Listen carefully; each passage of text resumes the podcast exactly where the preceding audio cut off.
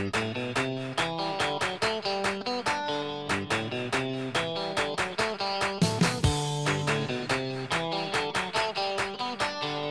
apparently, there are people who don't like this song. Yeah, I don't get it. This is one of those songs that everybody agrees to like equally. Those who don't are Nazis. John Fogerty's Center Field was a number one hit in 1985. I was two years old, something like that. Fogerty said in an interview with the New York Times in 2010 that he was inspired to write the song after hearing stories about Mickey Mantle and Joe DiMaggio. So there's your little factoid that you can use to impress people or pick up girls. Not sure it's going to work out, but you never never know. In case you didn't know, this is the Engel Angle, and I am Fort Worth Star Telegram columnist Mac Engel, here to entertain you on your way to work, on the way from work, or on your way to avoid spending time with your wife and kids, spouse and kids, however we say it these days. Not sure you know it, but baseball season's here, which means it's spring. And I hate spring. I used to love spring for all of the obvious reasons weather, school's close to being out. As an adult, and then specifically as a homeowner, I hate spring. I hate it. Hate spring because it means this. And then it means this. You probably recognize those sounds. Those are the soundtrack of a spring and outside. Lawnmower, weed eaters, blowers, noise constantly. As a springtime homeowner, it means work. A lot of it. It means yard mowing, yard edging, weeding, planting, all of this DIY crap that Home Depot tells you how much fun it is to get your hands dirty, to make your house look like it belongs on the next episode of Amazing Houses, where the happy couple doesn't fight and rebuilds their entire home over a weekend for just under $48. Well, fuck you, Home Depot. Yard work is not fun. It's never been fun. People don't pay $2,000 to fly to do yard work. They pay $2,000 to go to Disney World or get drunk in New Orleans to have fun. It was the late Texas Governor Ann Richards who said, quote, I don't want my tombstone to read, she kept a really clean house, end quote. It's 2022, and we should all celebrate the fact that women for forever got the shaft as they were expected to enjoy and celebrate keeping a clean kitchen, cleaning the bathroom, scrubbing a toilet. That stuff is tedious, it's mundane, and it's just another cruel necessity on our to do list that is not specific to one gender. So that means it goes the same for yard work. I speak for everybody, but men specifically, who sit there and say, I do not want on my tombstone to read, His yard look great. If you don't like the way my yard looks, you do it. And then you call me and tell me how much fun it is. I'm not sure uh, how my guest for this episode of the Engel Angle feels about yard work. He's made enough money, I doubt seriously he's doing a lot of yard work himself. For more than 20 years, he was one of the best pitchers in Major League Baseball. Along with Tom Glavine and Greg Maddux, this three formed one of the best starting pitching staffs in the history of Major League Baseball with the Atlanta Braves. He was an All Star eight times. He won a World Series. He won a Cy Young. He joined the Baseball Hall of Fame in 2015. And today, he is the best analyst going in baseball. He is part of MLB's coverage on Fox telecasts, and you can always learn something when you listen to him talk. He is also a staunch advocate for youth sports, which, to no one's surprise, specifically focusing on baseball. He is the one, the only, and I mean the great John Smoltz. John, thank you very much for taking the time to call me here. I really do appreciate it. How are you? I'm doing great, thanks. Well, I uh, I promise not to keep you forever, but I do have a handful of things to ask you, and I know with you coming to town and as a good golfer, I always love asking guys who've been pro athletes and then go over to play golf in celebrity amateur events, things like that.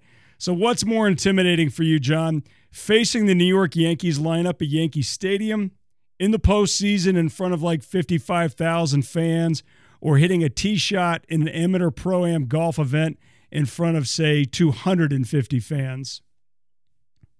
So, I don't mind the fans in the golf course at all. Matter of fact, I think it's awesome, but it's still more intimidating to hit that first tee shot because it's not routinely comfortable as it would be facing a lineup in Yankee Stadium or, you know, the greatest offensive lineup, whatever that is or was. So to me, I'd like to get to a point and play enough rounds to where that first tee is no big deal. And, you know, you could kind of do it like you do um, when you're playing with your buddies. And too many times when you're playing with your buddies, you know you got a second tee ball to get your day started. It doesn't work in this one.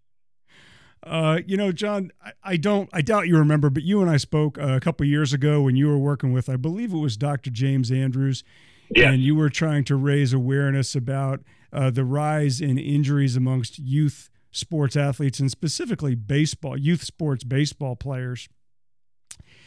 John, I think that was probably four or five years ago. In, in your mind, has that issue gotten any better, or are we still in the same place where you're seeing 16 year old kids with injuries that usually were previously reserved for 36 year old men?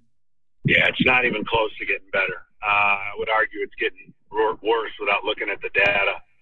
Um, my simple philosophy is that the information and the business of youth baseball is running out in front of all the, the statistical data that would cause you to think differently if you were A, a parent, or B, a coach, and nothing's changing that. I mean, Dr. Andrews has tried his best. Uh, think about it. I mean, he's doing the most. He was doing the most Tommy John surgeries of anybody, or has done the most, and he's trying to figure out a way to stop them. And there is a way to lessen it, maybe never eradicate it, but I'm just telling you, I could stand up and do a free clinic in every state and talk about the experience that I have and the experience of what it would take. And parents would walk out of there going, he does not know what he's talking about. Because the information and the, um, uh, not advertising, but with the word, the, the, the, everything that's being spit out there that a parent is consuming in is this is what you got to do. Go to this factory, do this, train like this. There's so much in, there's so much information and technology that we're not paying attention to the injury rate. We're just assuming they'll be fine once they go through the injury. It's almost as if we just feel like as a as a as a sport, I'm not saying universally, but that at some point someone's going to go hurt. We'll deal with it. We'll get the next guy. And that is such a sad, that is such a sad statement for me to hear or be believe or watch because I love the game and the and the pitchers that are in it have an opportunity to do. My dream is that they have an opportunity to do what I did and pitch for 21 years, and you know that's not going to happen. So, John, when someone says to you, select baseball, when you were in your career, especially early in your career, select baseball really wasn't a thing. Well, now it's very much a part of American sports culture. So when someone says, John, select baseball, what do you think? I cringe.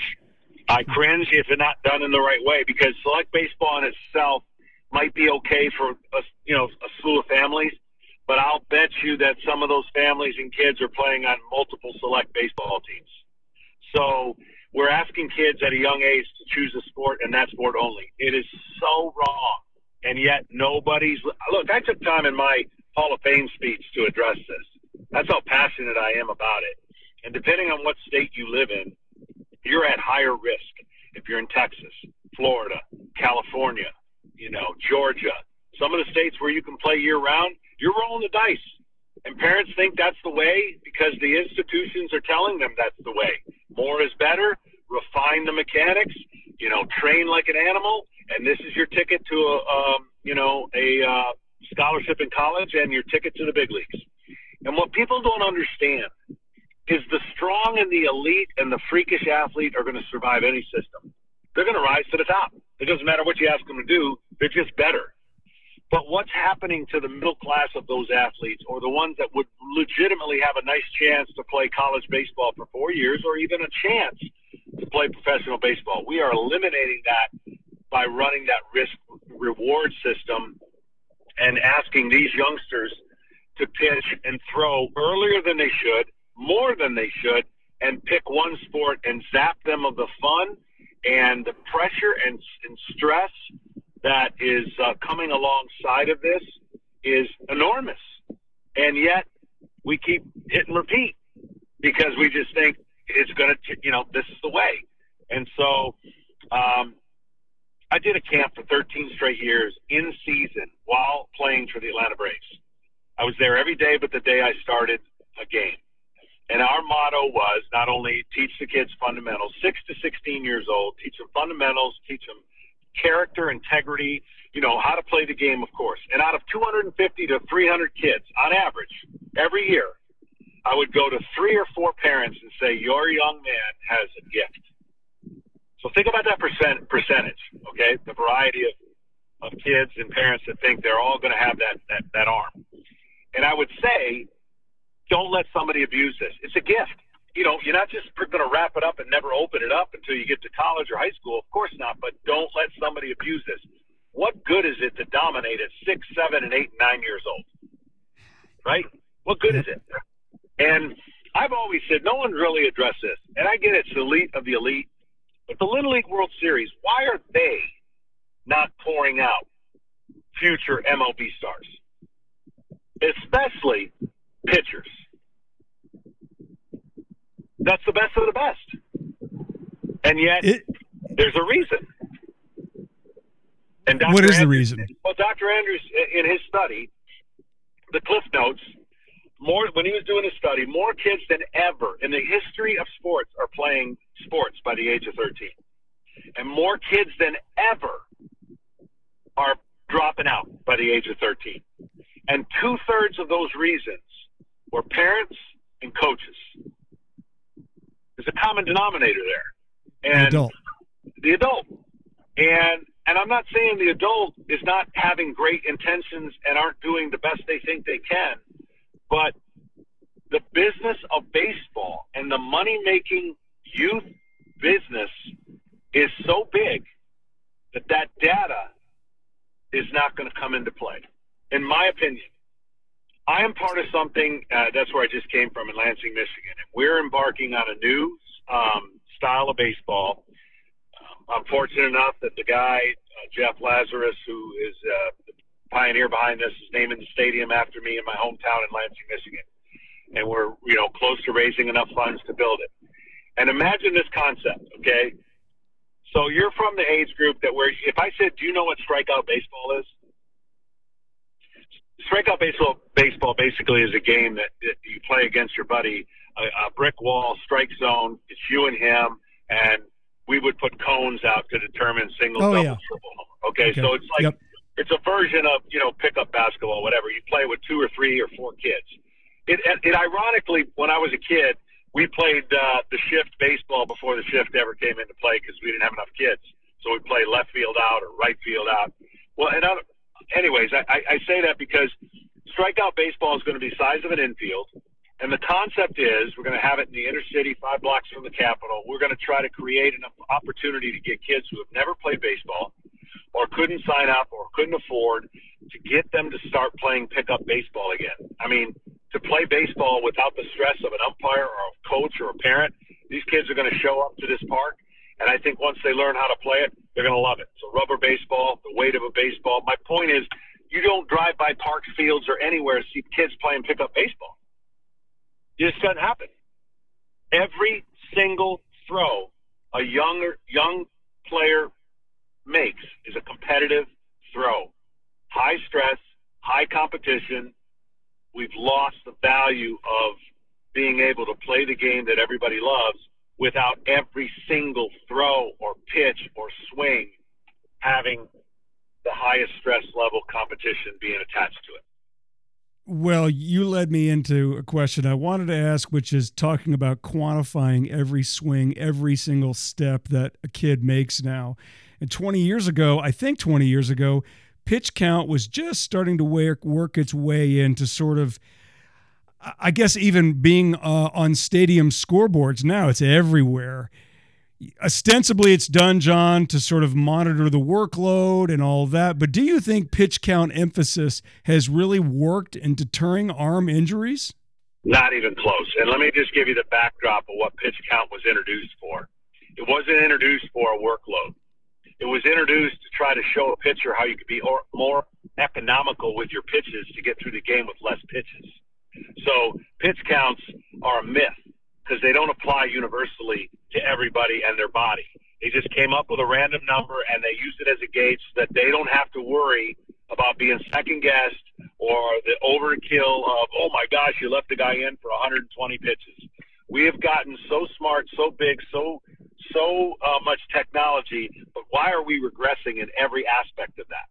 Well, I'll tell you why. Because that's the way they want the game to be run. They want more pitchers, max effort, harder to hit, they use the pitch count as a gauge and a barometer to basically give them a fall point to say, you know, this is what we're doing, and we've lost. It's it's kind of a I don't want to say a shell game, but it doesn't really matter anymore because that number being so arbitrary is now a totally different standard for a guy who maxes out and is emptying the tank every single time he comes out to the mound.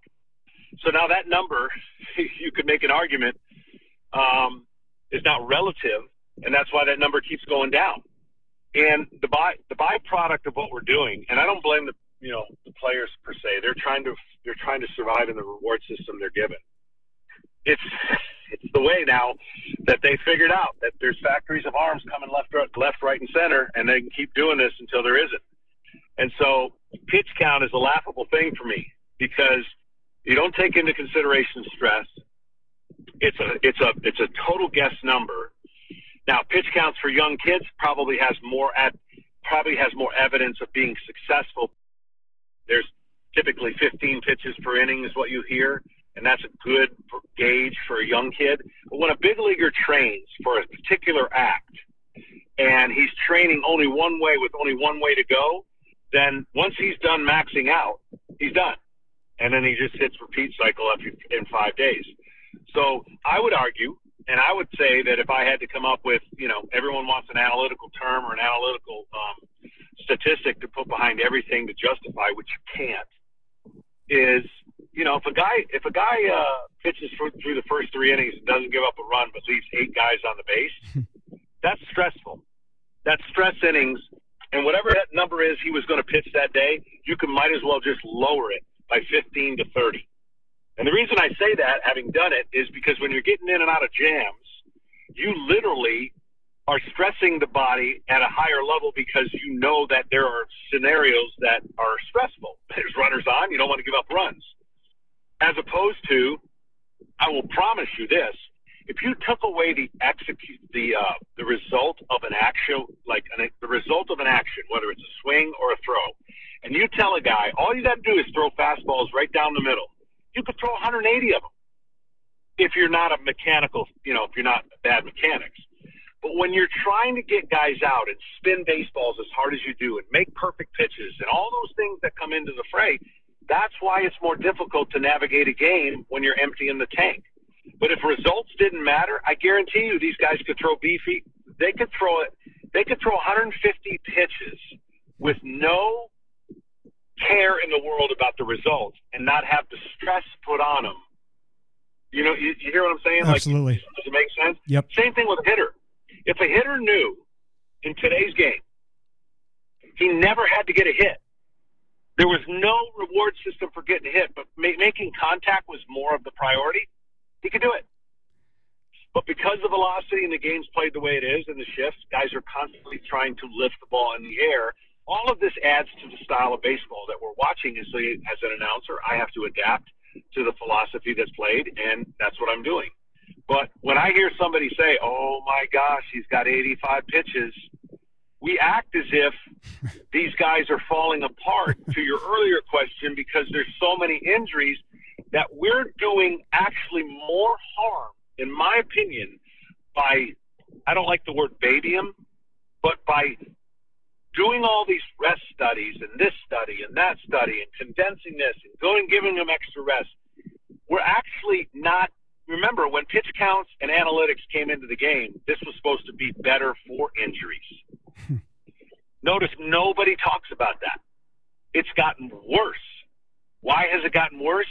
Well, they don't have to address it, whoever they is, because there's too many arms to fill the gap on those players and teams that get hurt. So, John, in your familiarity with parents who are raising their children, and I'm not talking about just baseball, because I'm sure you have friends who have children who kids play volleyball or soccer or football, whatever else. How much of it do you find that a parent agrees with you, almost line by line, what what you're preaching and what you're saying, but they feel powerless to do anything about it, so they're stuck paying $2,500, $3,000, $5,000 to remain in a system that they themselves really don't agree with. It's, it's a great point, and it's probably a lot more people than you think. And yes, I hear that a lot. They kind of get sucked into the funnel system of which they feel like they have no choice because little Johnny or little Debbie is getting ahead of the system. And here's what I tell parents all the time. I just gave a, a big speech about this, you know, as a fundraiser for this strikeout baseball. And that was one of the questions that was asked. And I said, I feel for the parents today. The pressure's got to be off the charts. They're doing what they feel is best for their child. But at the end of the day, if a parent really went back and added up from age six to the time they're going to college, I bet you they paid for two college scholarships. Uh. I bet you they paid for two college scholarships, the ones that can afford it. And the reason this game has, you know, maybe a decline in attend a decline in, in, in people playing it because of that reason it's so expensive and the opportunities used to be if you were in a cornfield in Iowa and you could throw a ball, they'll find you, right? Right. Now, if you're not tweeting, if you're not getting out in front, now you get a tweet or, or because I'm not on social media, so I don't know all these things, but you hear a kid at the age seven throws 78 miles an hour. You don't know if he threw it out of the stadium. you don't know if he can control anything, but all of a sudden the radar goes up for every single coach that wants to know who this kid is and how did he throw 78 miles an hour, and let's get him on our team. So parents are basically up against the wall in a system that I think boldly it takes guts for a certain league, a certain coach to stick to standards that he know is, is best, and it might cost cost him some wins. So what? You're not winning the Elite Eight or the you know national championship at nine.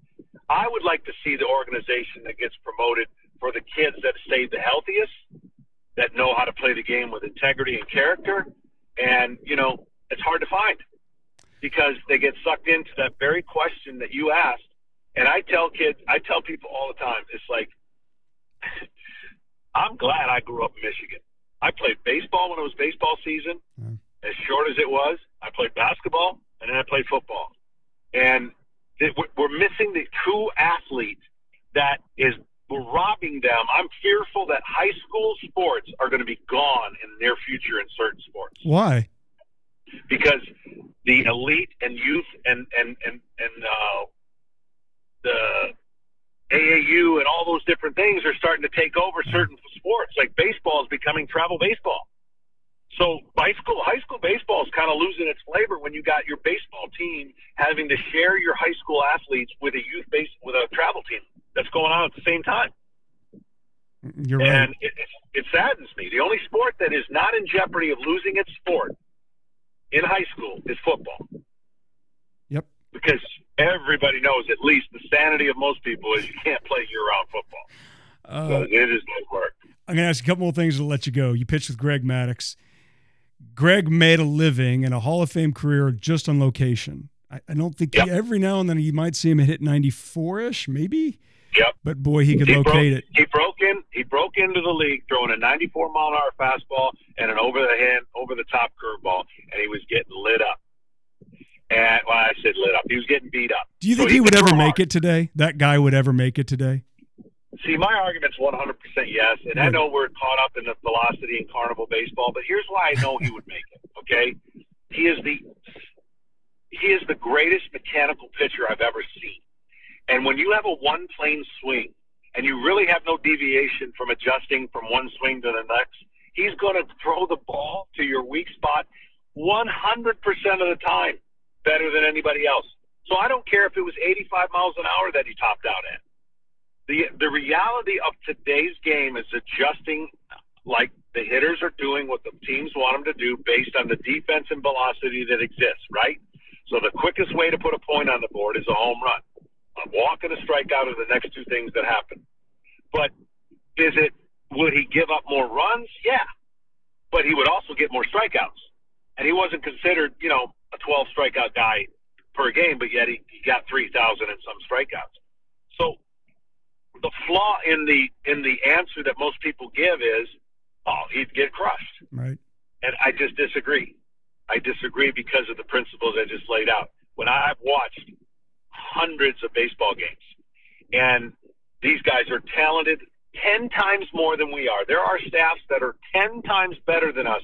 But the reason the argument. Wait, do you really answer, mean that? Do you really mean oh, that, John? You, your staff in Atlanta, you really think there are staffs out there today, DC, Cincinnati, Texas, Houston, New York, pick the team that are 10 times more talented than you guys? What I, what I mean is their stuff would okay. make us look like we were nothing. Okay. But the difference is they're never going to pitch together that long, yeah. and they're never going to be able to do it because of all the things we just talked about. So their staffs that today that have been put together in the last four years, if it was a pickup baseball game and it just was about the wow factor, we're you know we're going to take second fiddle, and and that's okay. We pitched in a different era where we didn't have to max out, so it's apples and oranges. But when I see a Jacob DeGrom, there's not one of us that could handle or do what Jacob DeGrom does. Nobody. But guess what? My favorite pitcher to watch. I want to watch him more. I want to watch him pitch more. I, I, I hate it that he gets hurt, that he's not pitching as much. But I don't say I say it on a, on a I mean, my teammates would agree. I mean, Tommy and Greg would agree on some factors of like we we didn't wow people. We wowed people with our results. Yeah. I was a little bit more of the power pitcher, obviously, than those two guys.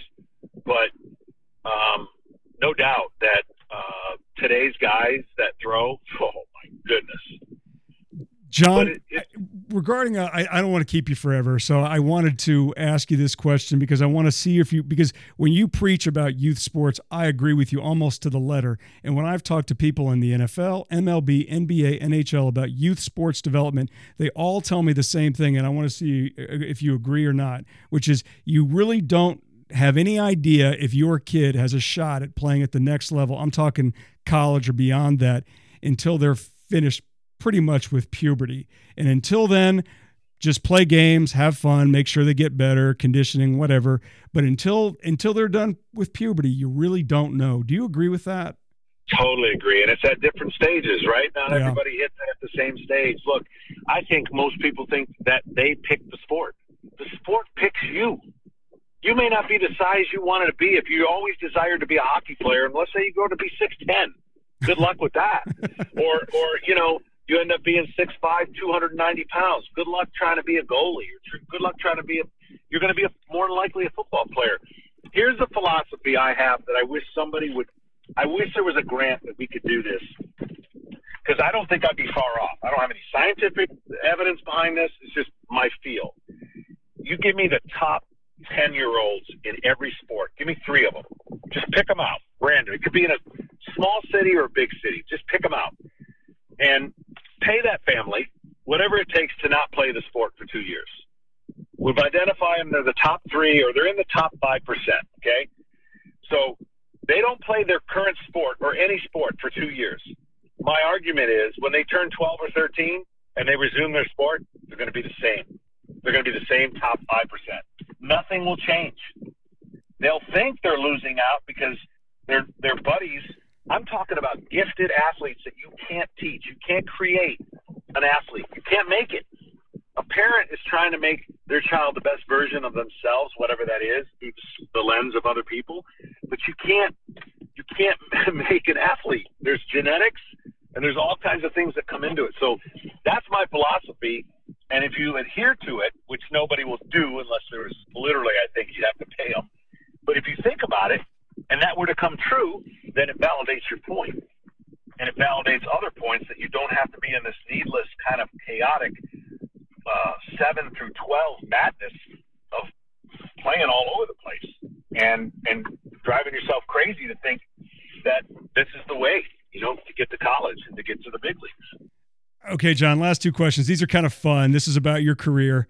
Uh, who was the batter, John, who wasn't a Tony Gwynn caliber player, who wasn't Paul O'Neill or one of these celebrity type hitters that you faced, but he was a major leaguer who gave you fits and you could never figure out, and he just had your number? Uh, Shawn Green. Shawn Green, really? Wore me out. uh, and how about the hitter? Heard, I, Go ahead. I've heard from I've heard from Glavine, so one of the nicest guys in the world, and he was when Glavine was over there with the Mets, and and you know Shawn would never say a word, but Glavine, um, he sent a message uh, uh, on behalf of Shawn, which wasn't wasn't Shawn. He would never do this. Glavine sent the message saying, "Hey, Shawn wants to make sure you got the limo so you get to the park today to pitch." uh, all right, you pitched 21 years. You had a career unlike anybody ever because you went from dominant closer to dominant starter. That never and it will never happen again. So, and in your 21 years, who was your toughest out? I'm not talking Shawn Green. I'm talking Hall of Fame caliber hitter who you were like, "Yep, not happening tonight." No, it's Tony Gwynn, without a doubt. There's no there's no ifs, ands, or buts. I don't know if you've seen that. Uh, there's a you got to look up uh, Pedro Martinez, me, Glavine, and Maddux. I think we faced him over 330 times. All right, and we struck him out a con- con- total of three times.